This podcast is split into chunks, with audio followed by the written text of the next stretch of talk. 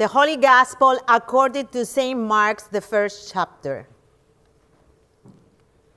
John the Baptizer appeared in the wilderness proclaiming a baptism of repentance for the forgiveness of sins. And people from the whole Judean countryside and all the people of Jerusalem were going out to him and were baptized by him in the river Jordan, confessing their sins.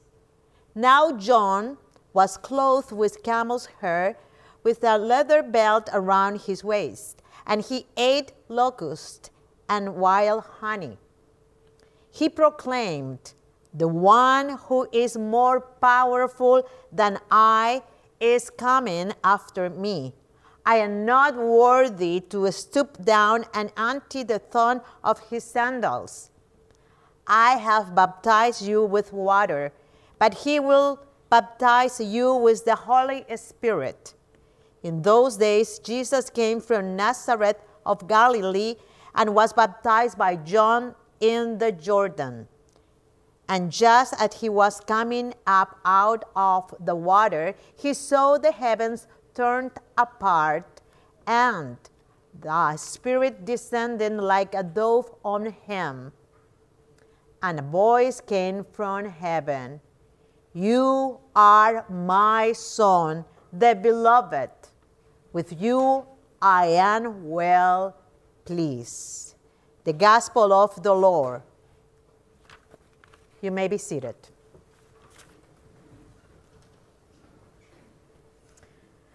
I'm going to ask you the same question that uh, Emily asked the children.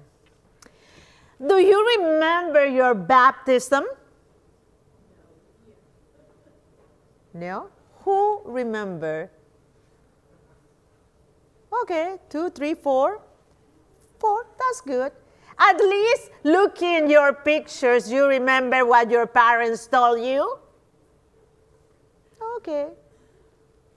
That's good because, as you already heard, today we are celebrating Jesus' baptism.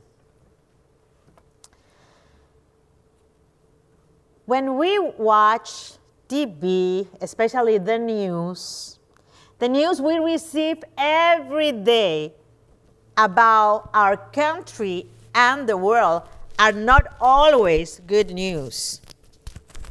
The situation in the Middle East, Ukraine, Ecuador, and many other countries remind us that the war on terror is far from over.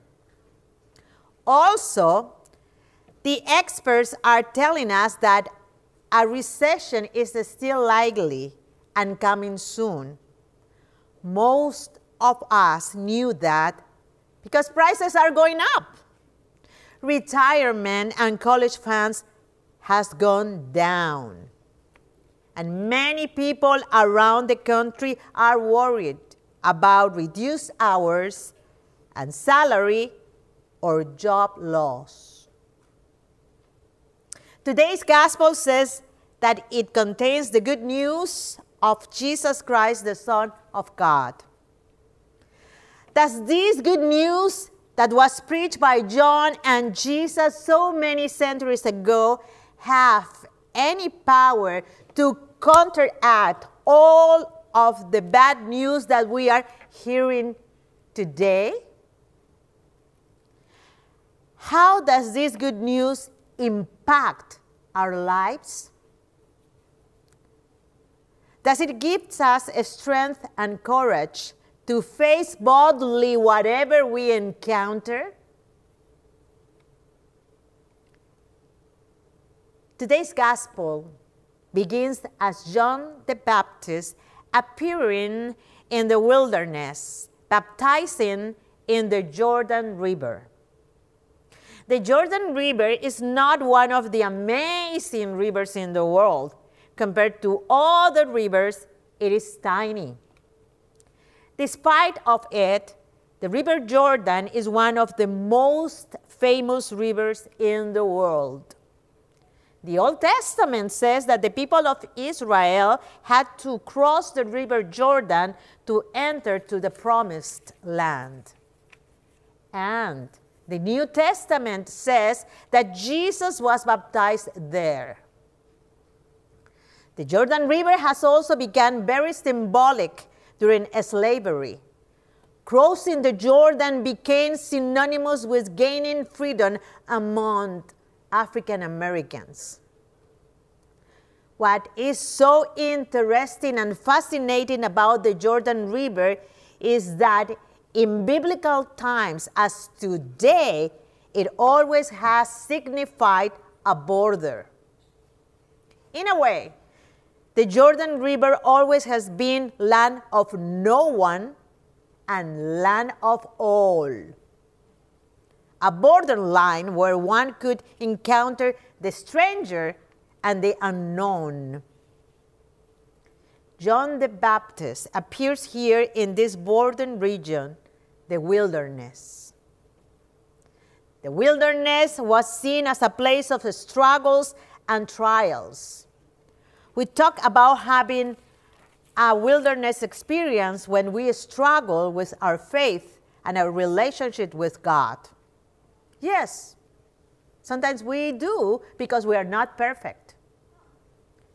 Whether we are struggling with our faith, facing trials and tribulations, or fighting the forces of evil, God's good news comes to us If we think we have problems.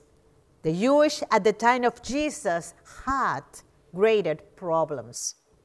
Their land was occupied by, by a foreign army. Poverty and hunger were everywhere. And, by, and besides that, their religion placed heavy burdens upon them. The message of John that they should be baptized for the forgiveness of sin was good news to them. The good news of God's love and forgiveness and a possibility of a new relationship with God is not all that John proclaimed to the people. John tells the people that Jesus will come and baptize them with the Holy Spirit. Brothers and sisters, baptism was a sign of a change of life or new life. Jesus' ministry began after he was baptized. His baptism helped him understand who he was and what he was to do. It equipped and empowered him for ministry. Many of us don't really know what to do with our baptism beyond acknowledging that it was an event in our lives. We struggle with allowing it to be living history in our lives. To live in the reality of the covenant that was made at our baptism. And to open ourselves up to its shaping force in our lives. Martin Luther, in his darkest moments, struggled with doubt despair, and depression. The lifeline that Luther used to recover hope was to declare himself, I have been baptized. I have been baptized. This declaration helped him to focus in who he was and what, and what he has been called to do. I will repeat it. This declaration helped him to focus in who he was and what he had been called to do. Also, baptism in the early church was a clear statement of faith in Christ, faith in a new life, a new existence in God, which also had consequences for one's life choices. My brother and my sister, baptism is a reminder of God's love and forgiveness. We remember that our baptism was also the time when God brought us into his family and gave us the ability to call him Father. Is not that amazing? Our baptism reminds us of who we are and what we are about. Being a Christian, being the church feels more and more like a journey in a confusing and strange wilderness, a highly contested territory where many things ideas, and ideologies compete for our attention and worship. Nothing on this earthly pilgrimage is certain anymore. But, but, we should still remember, yes, remember that in the beginning, baptism happened on the river Jordan in the wilderness. But baptism was and still is a call to repent, to turn one's life around, to follow the new ways God shows us, even though these ways may make us feel sometimes uncomfortable. Baptism is a challenge, but it also contains the promise of God that He will be with us always, that we are His beloved children, that we are part of His huge and diverse family. Just look around, and you will always find companion on your pilgrimage through the wilderness of life. Wherever you go, even the wildest of awful places in life, remember that that place is God's territory. You are not alone. You are His. God loves you forever and He walks with you and He never leaves you alone because God loves you. God loves us. God loves you and me. Amen. Let us pray. Dear Heavenly Father, we give you thanks, thanks, because in baptism you adopted us as your children, your beloved ones. Thank you because the Holy Spirit came to us.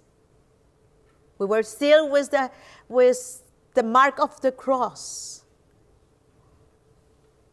We were given new life and eternal life. Oh, my dear God, how many blessings we received that day that we should celebrate every year as we celebrate our birthday.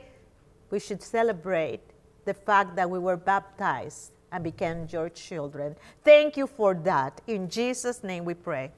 Amen.